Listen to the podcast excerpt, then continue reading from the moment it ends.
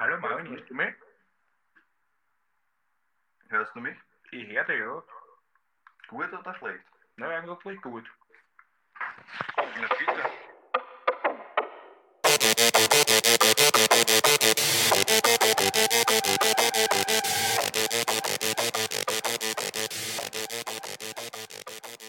Yo, yo, yo! Herzlich willkommen zu Folge 7, Mord ist Ihr Hobby. Mein Name ist Jared. Und mein Name ist Marvin. Marvin, wir haben uns was Neues überlegt, wie wir den Podcast in Zukunft starten werden. Das hat sich ein bisschen so eingebürgert jetzt durch die letzten Folgen, das war eigentlich gar nicht geplant. Ja. Aber der andere bekommt jetzt immer im Laufe der Recherche ein Bild zugesandt. Das wird der andere dann beschreiben und das hat ein bisschen einen Vorgeschmack auf den Fall. Habe ich das so gut zusammengefasst? Das hast du gut zusammengefasst und ich komme auch gleich zum Bild, das du mir gezeigt hast, das deinen Fall beschreibt. Und zwar sieht man im Vordergrund zwei Phantombilder von zwei verschiedenen Personen, vermutlich beide männlich. Eine Person mit längeren Haaren, eine Person mit dichtem Bartwuchs, im mittleren Alter, so um die 30 bis 50, schätze ich mal.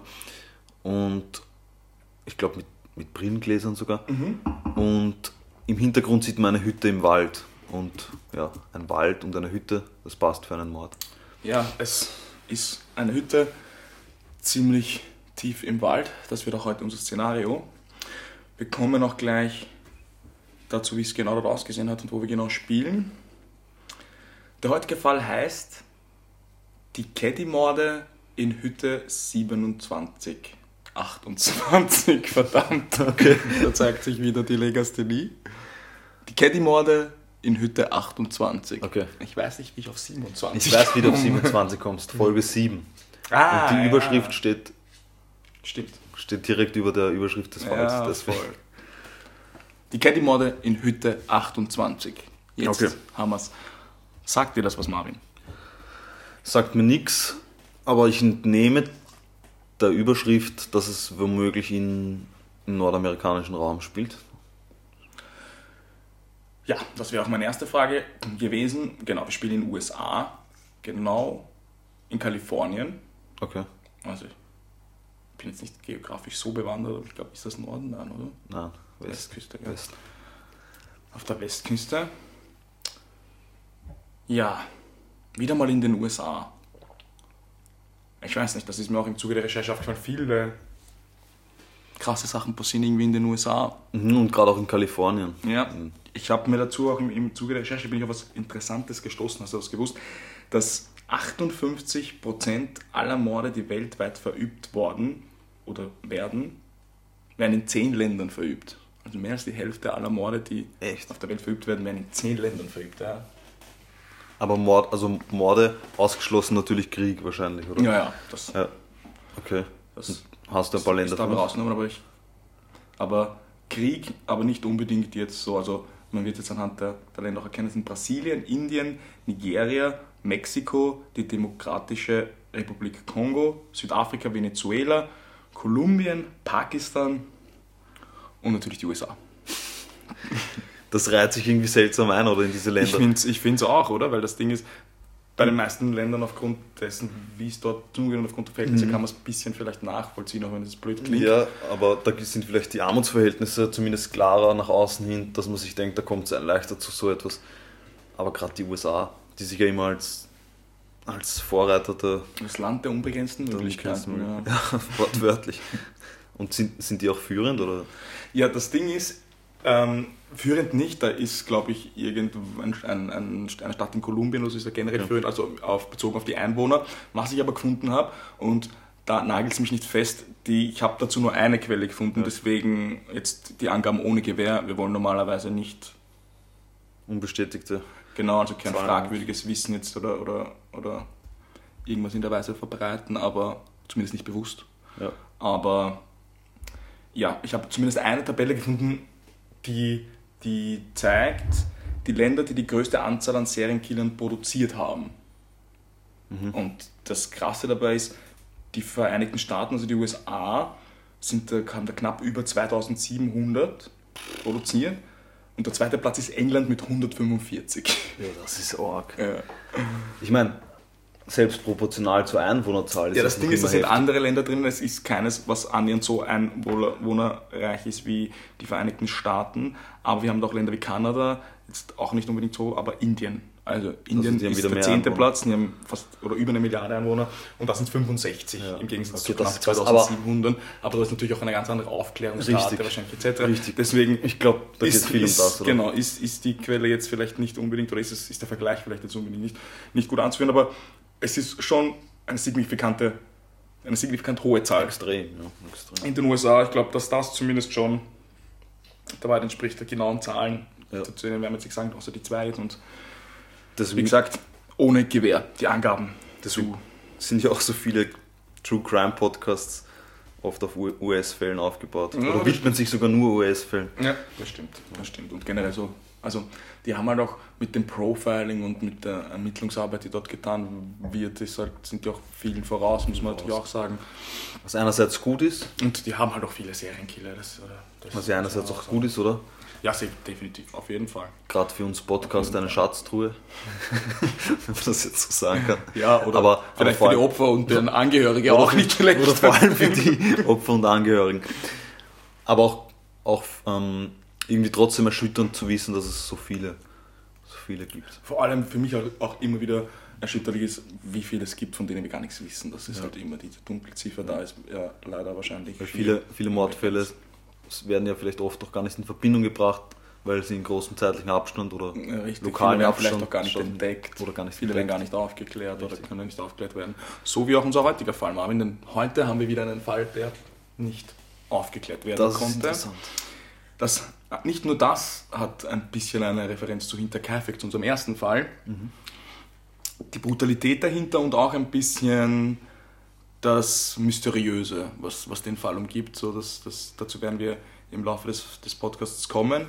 Und es heute, wie auch bei Hinterkaifeck gilt, gut aufpassen. Es kommen viele Personen vor und es kann im Zuge dessen auch ein bisschen verwirrend werden. Deswegen gut achten auf Personen etc. Und wenn dir irgendwas auffällt oder irgendwelche Fragen hast, wie immer, wirf sie ein.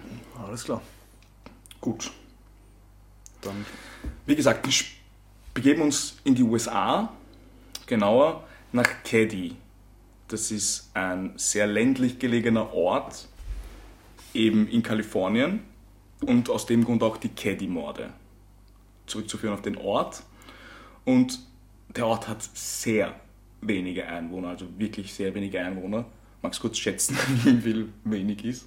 300? Nein, dort wohnen 66 Menschen. Okay. Also dieses Dorf ist wirklich klein. Ja. Und auch wirklich sehr abgelegen. Also wir begeben uns ins Jahr 1980, dort fangen wir jetzt an und dieses 66 Einwohner-Dorf in Keddie besteht aus so wirklich Holzhütten. Also das sind wirklich so kleine Hütten. Jetzt keine Trailerpark-Siedlung, wenn irgendjemand das vielleicht aus amerikanischen Filmen oder sowas kennt, aber es sind halt so Holzblockhütten. So auf die Art kann man sich das vorstellen. Und die sind auch wirklich mitten im Wald, also ländlich gelegen ist da gar nicht übertrieben, wirklich im Wald. Wir werden zum Standort, also zum wirklichen Standort, die Hütte steht heute nicht mehr, ein Bild hochladen, dass man sich das circa vorstellen kann, wie es dort ausgeschaut hat. Wo werden wir das hochladen, Marvin? Auf Instagram, und unsere Instagram-Seite heißt mordisehobby.podcast, schaut gerne vorbei. Genau, so ist es. Diese Siedlung 1980. Das Bild als Referenz, hast du circa eine Ahnung, worum es gehen könnte? Das ist jetzt wahrscheinlich, wenn du den Fall gar nicht kennst, ein bisschen sehr weit hergeholt, aber falls du schon ein bisschen eine Ahnung hast. Ich glaube, der Titel sagt mehr aus als das Bild. Es geht um die Morde in Hütte 28. Also die Hütte, die du mir geschickt hast, ist wahrscheinlich die Hütte 28. Genau. Und ist eben wahrscheinlich auch so eine Hütte, die dort... Genau. Dort stehen eben mehrere Hütten und in dem... Wieso dieses Bild hochladen? Nicht genau das, aber wie gesagt, die Hütte steht jetzt nicht mehr. Drum werde ich den Ort, also genau den Ort, wo das stattgefunden hat, ohne Hütte. Die Hütte muss man sich dann halt dazu denken, oder man googelt kurz, wie so die Holzhütten dort ausgeschaut haben. Aber man findet so relativ gut ein Bild dazu, aber quellenangabenmäßig werde ich da jetzt nicht unbedingt das Bild hochladen. Okay. Wir kommen jetzt zu Sue Sharp. Sue Sharp, geboren als Sue Glenna Davis in Massachusetts, zog im Herbst 1980 mit ihren 5 Kindern von Connecticut nach Kalifornien.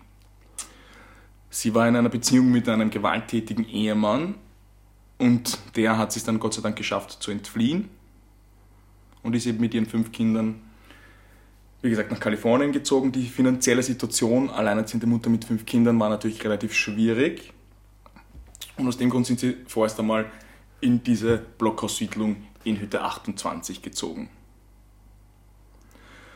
Sue wurde als eher ruhige Frau beschrieben, die ihre Kinder über alles liebte, und sie wollte dort in Kalifornien, wo jetzt auch ihr Bruder zu diesem Zeitpunkt lebte, von vorne beginnen und einfach nach dieser Beziehung mit ihren Kindern einen Neustart wagen. Ja.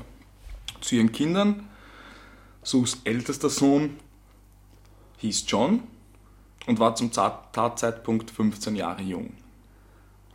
Er hat im Keller von dieser Hütte gewohnt und man muss sich das vorstellen, wie man das vielleicht auch wieder aus einem amerikanischen Film kennt. Das sind diese Keller, die wirklich nicht im Haus sind, sondern der Zugang ist außerhalb. Das sind diese Doppeltüren, ja, ich weiß, die man so die man sich so zu sich herzieht, damit so man die öffnet. Diese Tornadoschutzräume gibt es auch. Genau. Das heißt aber auch, also dort hat der John gewohnt und das heißt auch, wenn er ins Haus wollte, musste er natürlich kurz raus. Also er musste von dieser Tür raus und in die Hütte gehen. Ja. Also das war nicht direkt, der Keller und das Haus war nicht direkt verbunden. Ihre beiden Töchter hießen Sheila und Tina und waren 14 und 12 Jahre alt. Und ihre 2 jüngsten Söhne hießen Rick und Greg und waren jeweils 10 und 5 Jahre alt. Wir kommen jetzt zum Tag, an dem das, warum wir diesen Fall heute besprechen, passiert. Am 11. April 1981 gegen 13:30 am Nachmittag haben sich Sue und ihre Tochter Sheila auf den Weg gemacht, um John, den ältesten Sohn, und seinen Freund Dana Wingate aus Quincy abzuholen. Das ist auch ein Ort in Kalifornien. Und sie zurück nach Keddie zu bringen. Das ist ca. 8 Kilometer entfernt. Also keine große Strecke. Hat die 2 Jungs nach Hause geholt, also John, den ältesten Sohn und seinen Freund. Die 2 haben sich aber 2 Stunden später wieder auf den Weg nach Quincy gemacht, um sich mit Freunden zu treffen. Und sie sind per Anhalter gefahren. Also, ja, ich weiß nicht, was hältst du von Anhaltern? Das war früher ziemlich beliebt, ist auch heute noch ziemlich viel beliebt, aber gerade in den USA fangen so viele Geschichten an, die nicht gut ausgehen, ich weiß nicht. Ich glaube, es ist auch generell immer weniger geworden. Ich glaube, das hängt wahrscheinlich auch viel damit zusammen, was da ist. Also generell finde ich es gut. Spricht nichts dagegen, finde ich. Aber man muss sich natürlich bewusst sein. Ja, aber das Problem ist, das weiß man halt im Vorhinein nicht. Natürlich. Und man begibt sich halt einfach in eine... Man ist halt dem anderen einfach ausgeliefert. Das stimmt aber auch, wenn du ins Taxi steigst, sozusagen. Aber es ist nicht so anonym, das stimmt. Ja, und das Taxi ist auch eher urban, und da kann ich auch eher verstehen, aber da fahren ja die wenigsten Leute bei Anhalter, sondern das ist ja wirklich ein Caddy, das ist ihm irgendwo nach Quincy, weißt du, dann sind da wahrscheinlich irgendwie Landstraßen. Ja, ich meine, wenn du keine andere Möglichkeit hast, und das ist die einzige. Das wird es gewesen sein, auch aufgrund der finanziellen Situation, und das war halt auch gang und gäbe eigentlich. Und das ist das auch bei vielen noch, aber... Deswegen ist nichts Verwerfliches. Ist es auch nicht, und es muss auch gezwungenermaßen jetzt nichts mit dem Fall zu tun haben. Es ist mir nur schon öfter aufgefallen, dass vieles mit per Anhalter anfängt. Ja, damit hat es nichts Gutes auf sich oft. Soll jetzt aber auch nicht unbedingt heißen, also jeder, der per Anhalter fährt. Ja, ich will jetzt auch nicht sagen, was weiterhin per Anhalter. Macht's, wie ihr glaubt's. Die beiden, also John und Dana, wurden um diese Zeit auch von diversen Leuten noch in der Stadt gesehen. Ein Einheimischer gab später auch an, sie vor einem Reifengeschäft aufgegabelt und zu einem weiteren Freund gebracht zu haben, wo eine Party stattfand. Und dort auf dieser Party in Quincy wurden sie auch zuletzt gesehen. Am selben Abend entschied sich Sheila, die Nacht bei den befreundeten Nachbarn zu verbringen. Das war die Familie Seabold und die wohnten in Hütte 27 direkt daneben. Also das waren quasi ihre Nachbarn. Ja. Dort hat die junge Sheila die Nacht verbracht. Sue blieb währenddessen, also die Mutter, mit ihren Kindern Rick, dem 10-jährigen, Greg, dem 5-jährigen, Tina, ihrer 12-jährigen Tochter und noch einem weiteren Freund, Justin Smartt, zu Hause, und sie haben bis zum Schlafengehen ferngeschaut. Das heißt, die zwei Ältesten sind jetzt in der Stadt, eine Tochter, die 15-jährige, schläft bei Freunden und die Mutter ist zu Hause mit ihrem 10- und 5-jährigen Sohn, der 12-jährigen Tochter und einem Freund der Kinder. Okay. Das sind aber viele Kinder. Ja, sie hat alleine ja 5. So, jetzt festhalten. Die Entdeckung der Tat. Um rund 7 Uhr am nächsten Tag, am 12. April 1981, machte sich die Sheila auf dem Weg von den Nachbarn zurück in Hütte 28. Als sie die Tür öffnete, entdeckte sie die Leichen von Sue, also ihrer Mutter, ihrem ältesten Sohn John und dessen Freund Dana am Wohnzimmerboden. John und Dana waren direkt am Eingang, also bei der Tür, und ihre Füße waren zusammengebunden. Alle drei waren mit Klebeband und Kabeln gefesselt. Ja, das findet die Sheila, als sie von den Nachbarn zurück in die Hütte geht. Am nächsten Morgen. Am nächsten Morgen. Also jetzt müssen wir das erste Mal vielleicht schlucken. Was kommt dir als erstes in den Sinn, Marvin? Hier war ein kranker Geist am Werk. Das auf jeden Fall. Oder mehrere. Das wissen wir nicht. Das auf jeden Fall. Wie haben wir die Hütte verlassen, als alle schlafen gegangen sind? Wie meinst du das? Also wer war noch in der Hütte? Mhm. Ja, es war die Mutter. Sheila hat bei einer Sheila hat bei ihrer Freundin oder bei den Nachbarn übernachtet und die Mutter war noch zu Hause. Ja. Die zwei Jungs, die tot gefunden wurden, waren aber noch auf einer Party. Ja. Das heißt, wie ist das Haus verlassen? Also wie war der Ausgangspunkt, als die Sheila zu den Nachbarn gegangen ist? Wer war da noch daheim? Die Mutter mit ihren 3 Kindern. Und einem Nachbarsjungen. Genau, das heißt, die Sheila kommt nach Hause, findet die Mutter, den ältesten Sohn und seinen Freund. Was ist aber mit Rick, Greg, Justin und Tina passiert? Ja, was ist passiert? Rick, Greg und ihr Freund Justin lagen unverletzt im Nebenzimmer. Sie haben zu Protokoll gegeben, dass sie die ganze Nacht durchgeschlafen haben. Die 12-jährige Tina war verschwunden und von ihr fehlte jede Spur. Okay. Nach der Entdeckung der Tat lief Sheila wieder zurück zu den Seabolds in Hütte 27 und James Seabold, der Vater, hat dann die Jungs durchs Schlafzimmerfenster nach draußen geholt, dass die nicht sehen, was da drinnen passiert ist, dass sie den Tatort nicht sehen, und den Sheriff verständigt. Ach du Scheiße. Das fängt ja schon richtig krass an. Ja, das finde ich auch.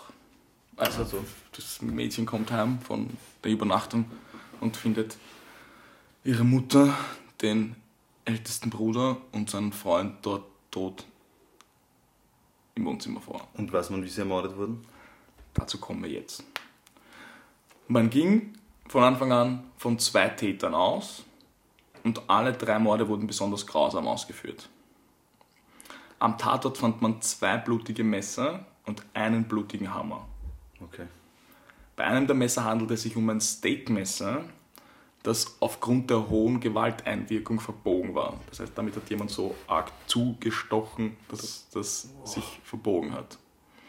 In der Wand fanden die Ermittler Spuren, die vermutlich davon stammten, dass jemand das Messer in die Wand geworfen hat. Also mehrere Male hat irgendjemand ein Messer in die Wand geworfen. Das lässt, weiß nicht, für mich auf eine Art so psychische Folter vielleicht schließen, dass man so bedroht und dann noch das Messer in die Wand wirft.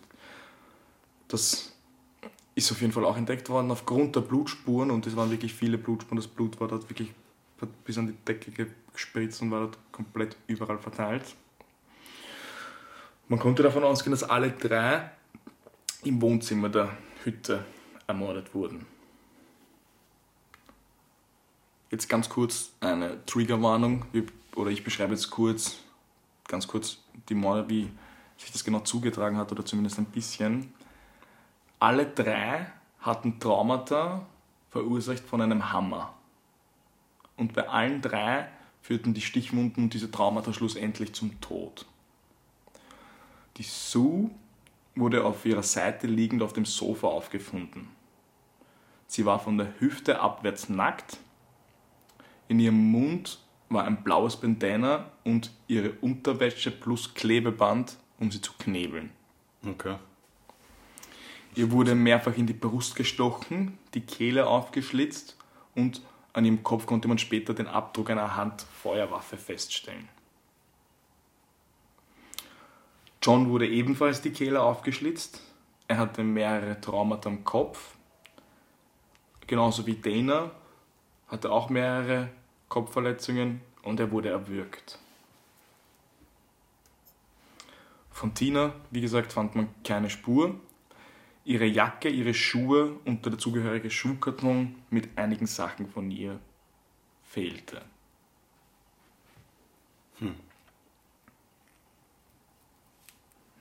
Was macht man damit? Was macht man jetzt, Marvin? Was macht man jetzt? Zeugen befragen. Wir leiten die ersten Ermittlungen an. Sheila und die Seabold-Familie, bei der Sheila eben übernachtet hatte, haben die ganze Nacht über nichts Ungewöhnliches gehört. Es gab ein Pärchen, das in der Nähe gewohnt hat, die haben um ca. 1.30 Uhr etwas bemerkt, also ein Geräusch, das sie geweckt hat, und das haben sich wie gedämpfte oder unterdrückte Schreie angehört. Sie konnten aber nicht genau sagen, woher die gekommen sind. Man konnte keine Spuren von gewaltsamen Eindringen feststellen. Das mag aber auch daran liegen, die Hütte dort war eigentlich immer offen, oder so gut wie immer offen. Ja. Auch, wie gesagt, der John hat ja im Keller gewohnt, musste da jedes Mal raus oder rein, wahrscheinlich alleine, wenn er auf die Toilette musste. Das heißt, das hat nicht unbedingt was zu bedeuten, dass da jemand eingedrungen ist, dass man keine Spuren von gewaltsamen Eindringen feststellen konnte. An dem Geländer, bei den Stufen zur Hintertüre, fand man einen unbekannten Fingerabdruck, und in der Hütte brannte kein Licht. Die Vorhänge waren verschlossen. Wir kommen jetzt auch gleich zu den Verdächtigen bald, aber jetzt brauche ich mal von dir ein Fazit. Jetzt habe ich einmal viel geredet, aber ich glaube, es ist auch viel zu verdauen. Auf jeden Fall, also das ist schon eine krasse Story, vor allem die mysteriösen Umstände. Was ich mich frage, ist, es haben 3 überlebt, glaube ich. Wieso haben die 3 überlebt?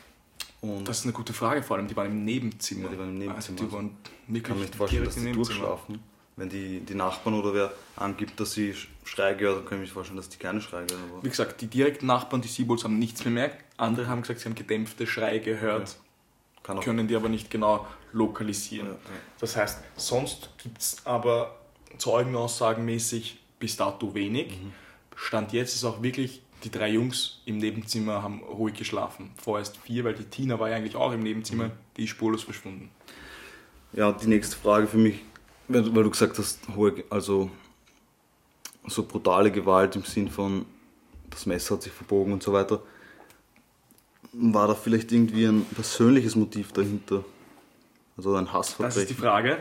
Davon gehe ich auch aus. Auch, wie ich ja schon erwähnt habe, man geht davon aus, dass es 2 Täter, Täterinnen waren. Ja. Warum ich jetzt im Laufe des Podcasts immer Täter sagen werde, darauf werden wir auch zu sprechen kommen, weil man geht davon aus, dass es 2 Männer waren. Wie gesagt, schlussendlich aufgeklärt ist es aber nicht. Das heißt, das muss nicht sein. Was auch noch die Frage ist, die 12-jährige Tina ist verschwunden. Und eigentlich wäre ja nur die Sue zu Hause oder im Wohnzimmer gewesen als Erwachsene. Das heißt, ging es darum, die Tina zu entführen? Oder ging es darum, Sue zu ermorden? Haben die Mörder, oder wurden die Mörder von Dana und John überrascht in der Hütte? Fragen, Über Fragen, Marvin. Fragen über Fragen. Mhm. Bevor wir weitermachen, möchte ich noch ein bisschen Input von dir. Ich möchte wissen, in welche Richtung es für dich geht. Also da du den Fall noch gar nicht kennst. Ja, ich tippe eben, wie du sagst, wie du auch vermutest, auf ein Hassverbrechen. Und ich vermute, dass die Täter, oder zumindest einer der Täter, die Familie gekannt hat. Und auch die Personen dort gezielt ermordet hat vielleicht. Was man vielleicht zu dem Dorf dort sagen kann, also grundsätzlich war die Sue schon dort eher beliebt, aber das muss ja auch nicht immer was heißen, so wie man das nach außen trägt, weil eine 66 Mann, Frau, große Gemeinschaft, da reinzukommen ist wahrscheinlich auch nicht so leicht. Ja, stimmt. Ja. Mit 5 Kindern dann, als Zugezogene. Mhm. Aber das ist ja leider oft ja nicht gleich der Fall ist. Das natürlich nicht, aber ja, es würde mich interessieren, ob es in dieser Gemeinschaft irgendwie so eine Eigendynamik gab. Ob es es gab zum Beispiel, die Sue war alleinerziehende Mutter von 5 Kindern. Sie hatte viele Männerbekanntschaften, wirklich nur Männerbekanntschaften, aber die auch wirklich nur Männerbekanntschaften waren, was ja auch nichts Schlimmes ist. Und dann hat man sie aber gleich, also bei manchen war sie als Prostituierte abgestempelt. Es gab ein Gerücht, dass sie eine Prostituierte oder so, das hat sich halt schnell breit und hochgeschaukelt. Also vielleicht auch eine Eifersuchtsgeschichte. Natürlich. Gibt es irgendeinen Verdächtigen, der als erstes in den Sinn schießen würde? Na, von den Personen, die ich gehört habe, eher nicht. Gar keiner. Also einen müsste es auf jeden Fall geben. Ja, einer von denen, der Freund von den Kindern, aber der war ja selber ein Kind, oder? Der Nachbarsjunge, der auch nebenan geschlafen hat. Ja. Nein, der war 10 oder so. Achso, okay. Dann war es der wahrscheinlich nicht. Ja, dann der Vater von der Nachbarsfamilie vielleicht. Mhm, interessant. Aber ich wüsste jetzt das Motiv nicht, also. Okay, warum der für dich wahrscheinlich flachfällt und ausscheidet, ist, weil eines seiner Kinder gestorben ist. Aber was ist mit James Sharp, dem Ehemann, der sie früher misshandelt hat? Der war natürlich einmal auf der verdächtigen Liste. War der aber, der war nicht vor Ort. Der war nicht vor Ort, aber die kann sie natürlich finden, denen nachkommen. Mhm. Er hatte allerdings ein wasserdichtes Alibi. Okay, das heißt, der fällt gleich weg. Okay. Die 12-jährige Tina. Wer noch verdächtig war, war ihr Lehrer. Den hat man auch von Anfang an genau unter die Lupe genommen, weil Tina galt als seine Lieblingsschülerin und er hatte sogar ein Foto von ihr auf seinem Schreibtisch. Okay, der Lehrer. Ist schon seltsam. Also für einen Lehrer ist das schon sehr ungewöhnlich, würde ich auch als sehr ungewöhnlich bezeichnen. Ja, vor allem nur von ihr. Mhm, das ist wirklich ungewöhnlich. Er hatte allerdings auch ein wasserdichtes Alibi. Er hat dann aufgrund der Anschuldigungen die Stadt verlassen und wurde in seiner neuen Heimat wegen Belästigung einer Minderjährigen verhaftet und angeklagt. Okay. Also da war schon was dahinter. Ja, zumindest eine pädophile Neigung wahrscheinlich. Das Besessen von einer 12-Jährigen, das Foto am Tisch und dann, dass sowas passiert, lässt zumindest darauf schließen. Dann kommen wir jetzt zu, ich würde mal sagen, das, was einem Hauptverdächtigen in dem Fall am nächsten kommt. Und was sind das? Martin Smart und sein Freund John Bobet, oder ich weiß nicht, wie man das ausspricht. Alle haben ihn Bo genannt und das werden wir im Laufe des Falles oder im Laufe des Podcasts jetzt auch tun. Martin Smart war der Stiefvater von Justin Smartt. Das war der Junge, der in der Tatnacht mit dem Nebenraum geschlafen haben soll. Mit den Kindern von Sue. Okay. Bei ihm wohnte zum damaligen Zeitpunkt eben dieser Freund namens Bo. Mhm. Darf auch nicht vergessen, wir gehen von 2 Tätern aus. Bo und Martin lernten sich bei einer Anti-Aggressionstherapie kennen. Bo war wegen Diebstahl und ähnlicher Delikte vorbestraft und es gab auch Gerüchte, dass er ein Auftragskiller sei. Ich weiß jetzt nicht, wie weit das hergeholt ist. Er hatte aber definitiv Verbindungen zur Chicago Mafia, also zumindest war er in diesen Kreisen ist er gesichtet worden. Ja. Und man hat auch ihm sogar nachgesagt, dass er ein Informant für die Polizei sei. Okay. Martin soll auch versucht haben, Bo und Sue zu verkuppeln. Laut der Frau von Martin hat am besagten Abend sogar der Martin versucht, mich sie dazu zu überreden, dass sie mit ihnen in die Bar kommt. Also der Martin, seine Frau und der Bo sind in eine Bar gegangen, wollten, dass die Sue mitkommt, und die Sue hat aber abgelehnt.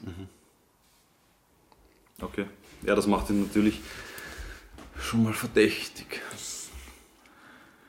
Kommt da noch ein bisschen was. Okay. Was ihn ein bisschen verdächtiger macht, aber ja. Zumindest, ja, so ein Eifersuchtsmotiv. Es war auch so, dass die Sue, also der Martin war bekannt dafür, dass er auch seine Frau misshandelt, und die Sue hat versucht, ein bisschen seiner Frau, Marilyn hat sie geheißen, den Martin ein bisschen auszureden. Okay, ja. Also, so lauten zumindest die Gerüchte und einige Aussagen. Und das könnte natürlich auch ein Motiv sein. Also wenn die Sue sagt, quasi, es soll sich trennen, oder sie soll sich von ihm trennen, kann natürlich auch ein Motiv sein, ja. Weiter gab es eine Frau an, eine blutige Jacke bei ihnen im Keller gefunden zu haben, die angeblich Tina gehört haben soll. Aber das muss jetzt nicht unbedingt sein, weil man hat dann nichts Näheres dazu gefunden, zumindest. Martin hat aber später noch zu Protokoll gegeben, dass er einen Hammer vermisst hat. Und ein Hammer hat auch vom Tatort gefehlt. Natürlich konnte er nicht wissen, dass ein Hammer mit ein Tatwerkzeug war. Und als er darauf angesprochen wurde, hat er gesagt, dass er von einem Nachbar mitbekommen hat, dass ein Tatwerkzeug ein Hammer war. Okay. Kann natürlich sein, so eine 66-Einwohner-Gemeinschaft spricht sich vielleicht schnell rum. Ja. James Seabold wird das vielleicht weitergegeben haben, aber ja, auf jeden Fall auffällig, dass er gleich sagt, ja, ich habe dann zufällig einen Hammer verloren und den gestohlen. Komisch. Das ist komisch, und das engt den Kreis der Verdächtigen natürlich ein. Auf jeden Fall.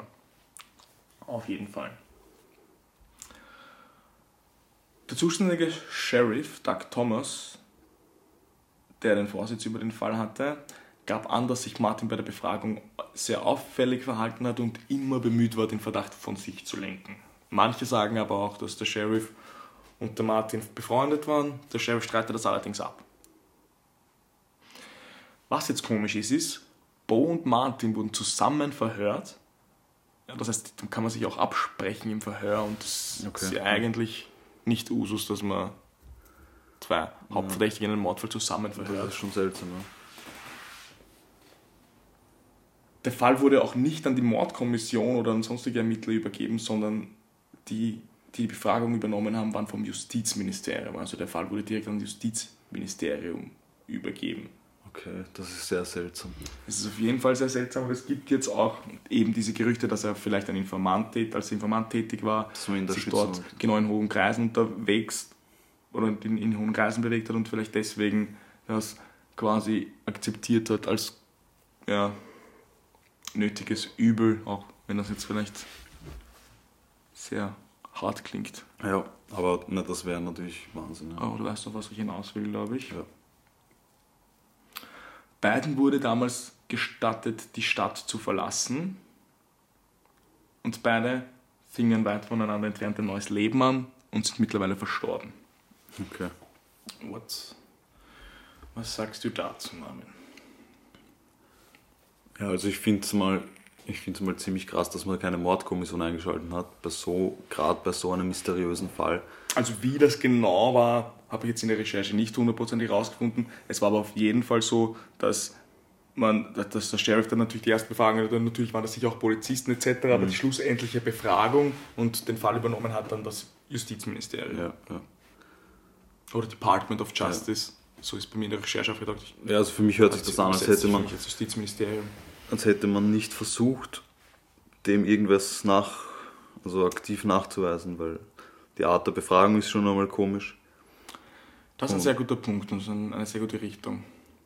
Und dass man, also für mich gibt es jetzt nicht wirklich viel Beweismittel oder Indizien. Das ist das Problem. Vom Tatort her und von den Spuren gibt es relativ wenig leider. Ja. Es gibt aber dann noch einen Sheriff, der viele Jahre später dort zum leitenden Sheriff wurde, und das war der Sheriff Hagwood. Der Sheriff Hagwood war zum Tatzeitpunkt 16 Jahre alt und hat die Beteiligten natürlich auch gekannt. Ja. In manchen Recherchen taucht auf, dass er sogar mit dem John und mit dem Dana befreundet war. Mhm. Inwieweit das jetzt stimmt, sei dahingestellt, aber die kannten sich auf jeden Fall. Das heißt, er kann natürlich auch ein persönliches Interesse daran haben, das aufzunehmen. Ja. Gerade wenn er dann dort bleibt und das dann dort Sheriff wird. Ja, und das war auch definitiv so. Also es war ihm auch definitiv ein persönliches Anliegen. Und er wollte diesen Fall aufklären. Er rollte den Fall noch einmal auf und stieß auf einige interessante Details, als er die Akten wirklich einzeln und Seite bis Seite, und das sind in so einem Fall, kannst du dir vorstellen, einige durchging. Er stieß einerseits auf einen Brief von Martin Smart an seine Frau, in dem er folgende Worte schrieb. Also ich habe es jetzt wieder frei übersetzt. Ich habe den Preis deiner Liebe mit 2 Leben bezahlt. Okay. Jetzt kommt was ganz Heftiges. Also, ich sag's jetzt einfach mal und unterhalten wir uns kurz drüber. Außerdem hat man ein Schreiben von Martins damaliger Therapeutin entdeckt, in dem er gestanden hat, Sue und Tina ermordet zu haben. Dana und John hat aber nichts getan. Als Hagwood dann bei der Therapeutin nachhakte, gab diese an, die Polizei damals darauf hingewiesen zu haben. Also du kannst ja, wenn es um einen Mord geht, dann noch dieses Schweigegelübde brechen. Genau. Und das hat sie in dem Fall auch, hat das der Polizei mitgeteilt, dass er ihr das gesagt hat. Okay. Und die haben das, ja, bei mir in der Recherche ist aufgetaucht, als für nicht hilfreich empfunden. Ist jetzt natürlich schwierig, kann man dann daraus eine Anklage machen, ich weiß es nicht, aber... Nein, aber man kann zumindest intensiver nachstochen. Richtig. Es gibt ja normalerweise Fingerabdrücke, DNA-Abgleich etc., zumindest Proben entnehmen. Genau, so ist es. Und aus dem Grund wirst du jetzt auch von Detective Marv nach Sir Marv zum Sheriff Marv. Okay. Denn nicht nur der Sheriff Hagwood, sondern auch du, Sheriff Marv, haben die damaligen Ermittlungen, also er zumindest hat sie hart kritisiert, aber so wie auch du, hat es nicht für unmöglich gehalten, dass da seitens der Polizei was vertuscht wurde. Ja, das hat auch. So würde ich auch als Sheriff Marv vermuten. Sehr gut, Sheriff Marv. Du machst deinem Ruf alle Ehre. Zu einem wichtigen Detail kommen wir jetzt noch. Und zwar für alle, die unseren vorletzten Fall, müsste das gewesen sein, oder nagelt es mich jetzt nicht fest, erwähnt haben wir das da kurz. Das war der Alaska-Mörder. Genau so ist es. Und zwar haben wir damals ein besonderes Verhör angesprochen und da hast du einen Tipp geäußert. Weißt du noch, was das war? Ja, das war Befragung durch, mit, was war das nochmal? Hypnose? Genau, so ist es. Und zu sowas kommen wir jetzt in diesem Fall, Sheriff Marv. Okay, interessant, das finde ich interessant. Jetzt kommen wir zu, und zwar, wen glaubst du, könnte man hypnotisiert haben? Wer könnte da was mitbekommen haben? Na, eine von den überlebenden Personen. Genau, so ist es. Und zwar Justin. Okay. Der Nachbarsjunge und Sohn, oder Stiefsohn in Wirklichkeit, von Martin Smart, gab bei der Befragung im Nachhinein an, dass er von den Morden geträumt hat. Oder zumindest in der Nacht davon geträumt hat. Ja. Und dann können die Ermittler natürlich nicht ausschließen, wenn ein 10-Jähriger sowas erlebt und sowas mit ansieht, kann er das natürlich in der Form verdrängen, dass er das für einen Traum hält. Weil wie willst du als 10-Jähriger damit umgehen, wenn du da die Tür aufmachst und da schlägt auf einmal jemand mit dem Hammer auf irgendwen ein oder sticht mit dem Messer? Also da war das eine Art irgendjemand? Genau, das heißt Traumata. Genau, das heißt, die Ermittler sind zumindest, haben das auch in Betracht gezogen, dass er das vielleicht hat mitbekommen und verdrängt. Ja, das kann gut sein. Genau, und aus dem Grund, wie bereits erwähnt, haben sie ihn in Hypnose versetzt und unter Hypnose noch einmal befragt.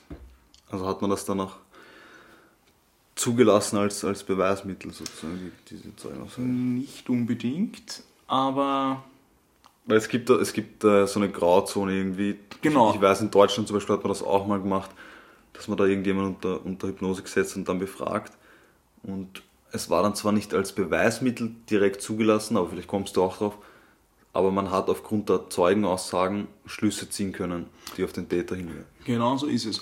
Und du könntest auch eigentlich schon wissen, was im Zuge des Verhörs rauskommt oder was man, ich gebe jetzt einen kleinen Hint, was man aufgrund dessen, was der Justin jetzt aussagt und beschreibt, dann anfertigen kann. Ein Phantombild. Genau so ist es. Das Phantombild, und das werden wir auch wieder hochladen auf mordesdiabel.podcast, das ist unsere Instagram-Seite. Falls ihr es noch nicht wisst. Das hoffe ich doch. Also folgt uns da gerne. Genau, dieses Phantombild werden wir dort auch hochladen und genau das ist eben aus dieser Zeugenaussage unter Hypnose von ihm entstanden. Das hat ein forensischer Zeichner anhand der Beschreibung von Justin dann angefertigt. Okay.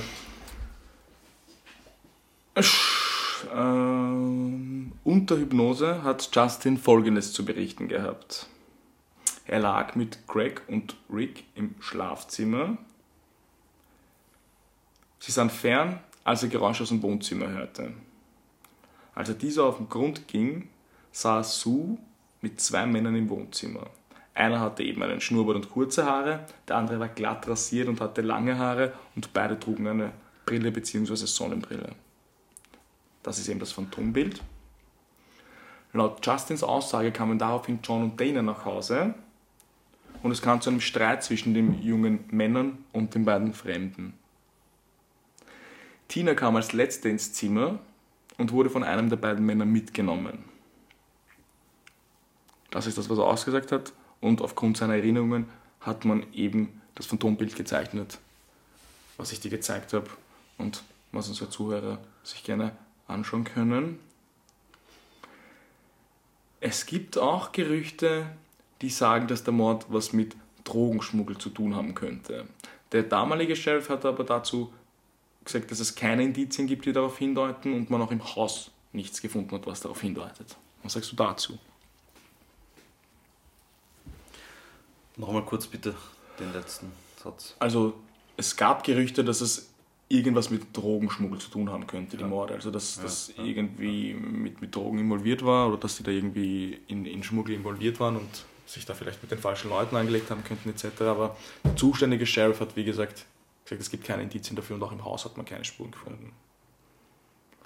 Was sagst du dazu? Und das war der zuständige Sheriff damals oder da jetzt? Der damalige. Ja, schwierig zu sagen. Die Frage ist erstens mal wieder, warum wurden die anderen am Leben gelassen? Und zweitens bringt man deswegen nicht so brutal Menschen um, wenn es nur nur um Drogen geht oder um Drogengeld. Ich weiß nicht, so Kartelle oder sowas, die jetzt da ein Statement setzen wollen etc. Aber ja, man hat nicht viele Spuren in die Richtung gefunden und wenn man was vertuschen will, so viel vertuschen geht dann wahrscheinlich auch schwierig, nehme ich mal an. Ist natürlich nichts unmöglich. Das Gerücht gibt's. Ich wollte es kurz erwähnen. Ich glaube, also für mich halt relativ wenig davon. Ja. Aber wie für dich ein Gerücht? Es ist eine Theorie. Mehr fehlt in der Geschichte jetzt noch. In der Geschichte ist vielleicht sehr bizarr. In dem Fall jetzt noch. Von den Personen, die wir jetzt durchhaben.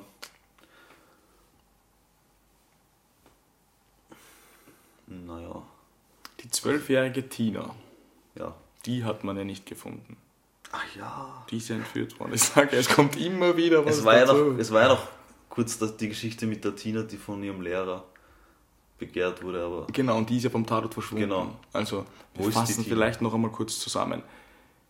Eines der 5 Kinder, Sheila, kommt nach Hause, findet ihre Mutter, den ältesten Sohn und einen Freund tot im Wohnzimmer. Im Nebenzimmer schlafen ihre 2 jüngsten Brüder mit einem Freund und die 12-jährige Tochter Tina, die auch zu Hause sein sollte, ist bis dato spurlos verschwunden. Ja. Und man weiß auch bis jetzt nicht, wo sie ist. Eine Spur vielleicht noch, die ich kurz einwerfen möchte. Ja, gerne. Sheriff Marv. Als Sheriff habe ich mich natürlich eingehend mit den erwähnten Vorkommnissen beschäftigt. Und eine Frage vielleicht noch. Die zwei Söhne waren auswärts und sind, wie du gesagt hast, per Anhalter gefahren. Mhm. Wie sind sie zurückgekommen? Man nimmt dann auch per Anhalter, das ist aber eine gute Frage. Also man nimmt an auch bei Anhalter, und das ist auch eine Theorie, die ich irgendwo mal gehört habe, nicht schlecht, Sheriff Marv, muss man sagen, weil das Ding ist, es kann natürlich auch sein, der Sheriff wird vielleicht in die Richtung nicht viel ermittelt haben, aber die Jungs fahren mit einem Anhalter heim, der bekommt vielleicht mit, das sind so junge Burschen, der sagt vielleicht, ja, es ist nur meine Mutter zu Hause und meine jüngsten Brüder. Vielleicht ist das Ganze auch eskaliert und der wollte die Mutter vergewaltigen oder was auch immer, und das ist dann einfach so ausgeufert. Kann natürlich alles möglich sein und ist auf jeden Fall nicht auszuschließen. Also das finde ich... Es gibt nämlich auch Zeugenaussagen, die Autos in der Nähe gesehen haben, die eigentlich dort in der Nähe sonst nicht sind. Ja, also das ist für mich auf jeden Fall eine heiße Spur. Das kann auf jeden Fall eine sehr heiße Spur sein. Und wie gesagt, wir haben es ja vorher noch schon erwähnt, Anhalter fahren ist nicht immer gut. Vielleicht auch in dem Fall. Also ich weiß nicht, ob ich Anhalter fahren würde. Also ich würde es nicht präferieren, sagen wir so, es wäre nicht mein erstes Mittel der Wahl. Aber wenn ich keine Wahl habe... Weil es gibt halt schon Länder, wo das gang und gäbe ist, als Rucksacktourist, und es ist schwierig. Ich glaube, es ist gerade als Frau viel heikler. Das wahrscheinlich schon. Aber selbst ich, und vielleicht auch, weil ich mich einfach mit solchen Fällen so oft beschäftigt habe, hätte halt ein mulmiges Gefühl dabei. Das wird natürlich sein, also... Ja. Es ist schwierig, weil es ist halt auch... Ja, gerade in der heutigen Zeit, wo nicht jeder unbedingt jetzt ein Auto fahren sollte. Ja. Aber es ist auch wieder was anderes, ob du zu zweit, zu dritt, zu viert warst. Aber das ist auch wieder bei einer Fahrgemeinschaft. Aber wie du sagst, damals war es einfach gang und gäbe. Also, das war das Mittel der Wahl, und ich weiß, das Nahverkehrssystem in Amerika ist ziemlich beschissen, im Gegensatz zu unserem. Also deswegen war das dort noch weiter verbreitet, vermutlich. Und es gibt auch einen Serienmörder, natürlich aus den USA. Vielleicht fällt mir jetzt sogar der Name ein. Ich glaube, es war Ed Gein. Der hat das war der Modus operandi. Also der hat... Nein, Ed Gein war der Texas Chainsaw Massacre. Harvard. Bist du sicher? Ja. Das kann auch gut sein. Das habe ich nämlich vor kurzem recherchiert. Okay, war das schon ein Hint auf die nächste Folge? Das war kein Hint auf die nächste Folge, aber ich habe mich ein bisschen damit beschäftigt. Dann vergesst den Namen, aber es war auf jeden Fall, es gab einen Serienkiller, der dessen Opfer... Wir werden auf jeden Fall eine Folge irgendwann einmal drüber machen, dann werden wir darauf zurückkommen. Dessen Modus operandi war es auf jeden Fall, dass er Frauen per Anhalter mitgenommen hat.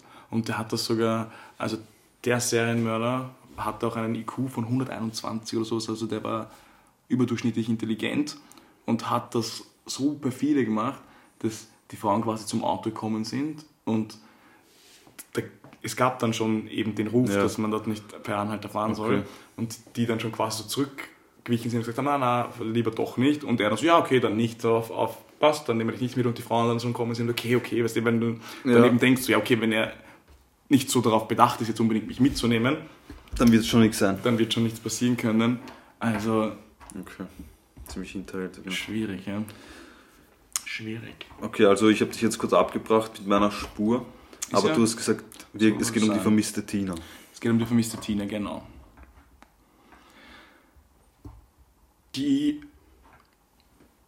Man ging von Anfang an davon aus, dass Tina vom Tatort entführt wurde, und aus dem Grund hat die Ermittlungen auch das FBI übernommen. Man hat das komplette Gebiet im Radius von 8 Kilometern rund um die Hütte mit Polizeihunden nach Spuren durchsucht, aber die Suche blieb erfolglos. Am 22. April 1984, das heißt ein bisschen mehr, ich glaube genau 11 Tage oder sowas, 3 Jahre und 11 Tage nach der Tat, entdeckte ein Mann Schädelknochen in einem Waldgebiet ca. 130 Kilometer von Keddie entfernt. Schädelknochen. Okay. Der Mann hat gesagt, er hat dort Pfandflaschen gesucht. Ich habe das dann versucht näher zu recherchieren. Es steht überall, ja, der hat dort Pfandflaschen gesucht. Das war aber jetzt nicht unbedingt ein Gebiet, in dem man Pfandflaschen sammelt. Okay. Ja. Und noch was Mysteriöses. 3 Tage später ging im Gebiet, also im Sheriff-Büro, das für das Gebiet zuständig war, ging ein Anruf ein. Und der Anrufer sagte nichts außer, denken Sie bei dem Fund nicht auch an das 12-jährige Mädchen, das damals in Keddie verschwunden ist? Okay, kann aber jetzt trotzdem irgendjemand sein, der sich mit dem Fall beschäftigt. Aber kann natürlich sein.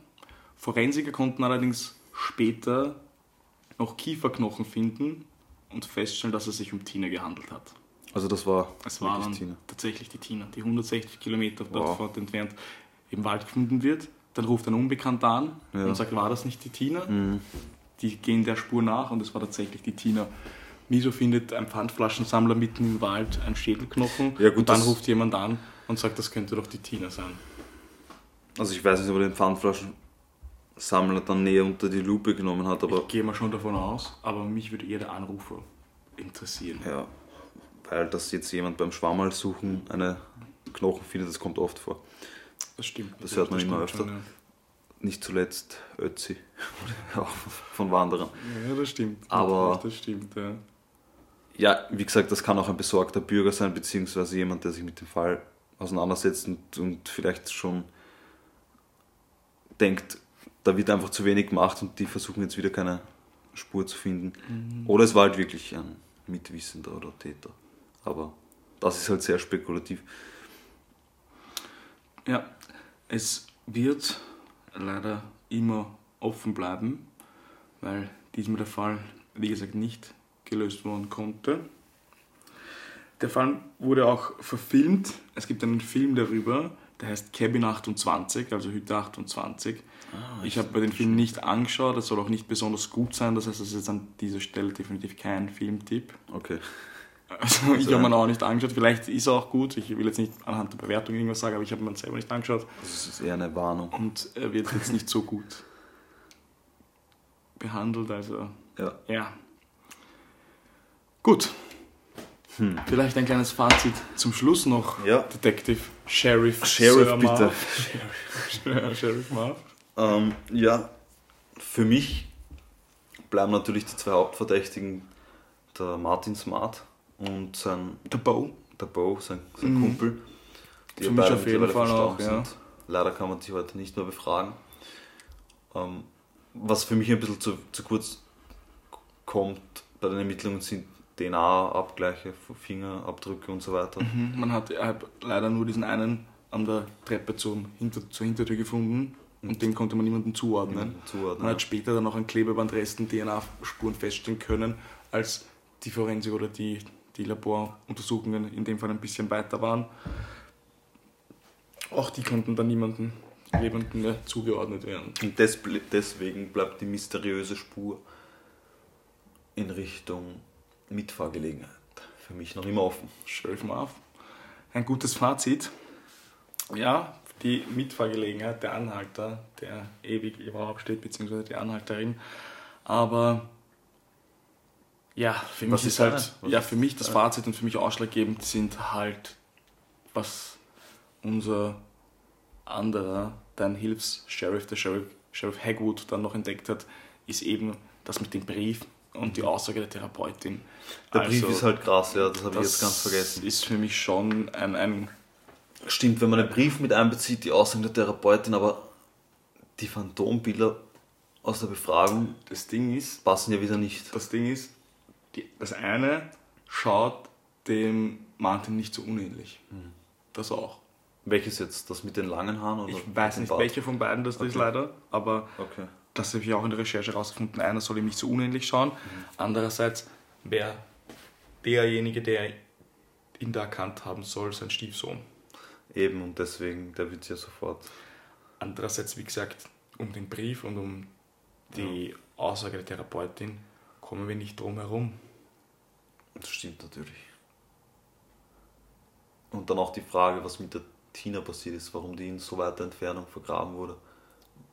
Warum wurde sie entführt? Warum wurde sie nicht an Ort und Stelle ermordet? Eben auch ein Knackpunkt. Ging es um die Tina oder ging es um die Sue? Mhm. Oder ging es um ganz wen anderen? Oder, was natürlich auch sein kann, was auch manche Theorien besagen, war es einfach ein zufälliger Serienkiller. Ja. Ein Serienkiller, der gerade in der Gegend war. Der Ort ist sehr abgelegen, die Hütten sind sehr abgelegen, man hört anscheinend rundum nichts. Kann man zwar einfach, dass man einfach Zufallsopfer, ja, so blöd klingt. Dann ist natürlich die Frage, ob man die nicht in Verbindung mit weiteren Morden bringen kann, weil es ist sehr selten, dass ein Serienkiller irgendwann aufhört. Das stimmt schon, aber das kann natürlich sein, dass man halt in dem Fall eben nicht weiß, dass oder dass den keine Verbindung nicht zuordnet. Ja. Genau. Mhm. Deswegen, das habe ich auch vorher gemeint. Mhm. Das kann natürlich sein. Es kann natürlich auch sein, dass der Anhalter ein zufälliger Serienkiller ist. Jetzt weinen sich die Theorien, Sheriff Marv. Ja, trotzdem haben wir noch die Zeugenaussage, gell? Oder die Aussage der Therapeutin so. Und den Brief. Die bleibt halt im Raum. Das muss natürlich nicht auch immer zwingend was heißen, aber es mit den Indizien, dann gab es. Den Brief würde ich noch gar nicht so streng auslegen. Aber die Therapeutin. Das kann man ja, diese zwei Leben kann man ja auf sich sozusagen selbst zurückführen, dass man sagt, ich habe zweimal gelebt für dich. So. Das kann ich mir noch einreden lassen. Dann die Aussagen von der Therapeutin sind natürlich heftig. Finde ich auch, ja. Da gibt es kein Drumherum. Aber auch sowas muss natürlich nicht immer stimmen. Wir werden es im Endeffekt leider nie zu 100% erfahren und herausfinden. Oder vielleicht auch doch. Das ist ja, es ist noch immer ein Cold Case, es ist auch nicht so lang her. Ja. Falls. Aber so interessant, dass ich den nicht kenne, weil das ist ja ein wahnsinnig interessanter Fall, der wirklich sehr an Hinterkaifeck erinnert, aufgrund der Umstände. Finde ich und auch. Und der Abgelegenheit, ja, und so weiter. Finde ich auch. Also das ist ein echt guter Fall, muss ich sagen. Hat echt was von Hinterkaifeck. Und falls der Fall doch irgendwann aufgeklärt werden sollte, dann gebt uns ein Feedback. Gebt uns ein Feedback und erfährt es natürlich hier. Bei Mord ist Ihr Hobby. Ja. Wir halten euch am Laufenden. Wir halten euch auf dem Laufenden. Dann, ja, hast du noch irgendwas zum Fall zu sagen, Sheriff Marv? Na, es war ein super cooler Fall und urgut recherchiert. Das freut mich. Ich freue mich auch sehr auf deinen Fall nächste Woche. Ja. Wenn du wieder dran bist. Und dann würde ich sagen, bis nächste Woche und Peace.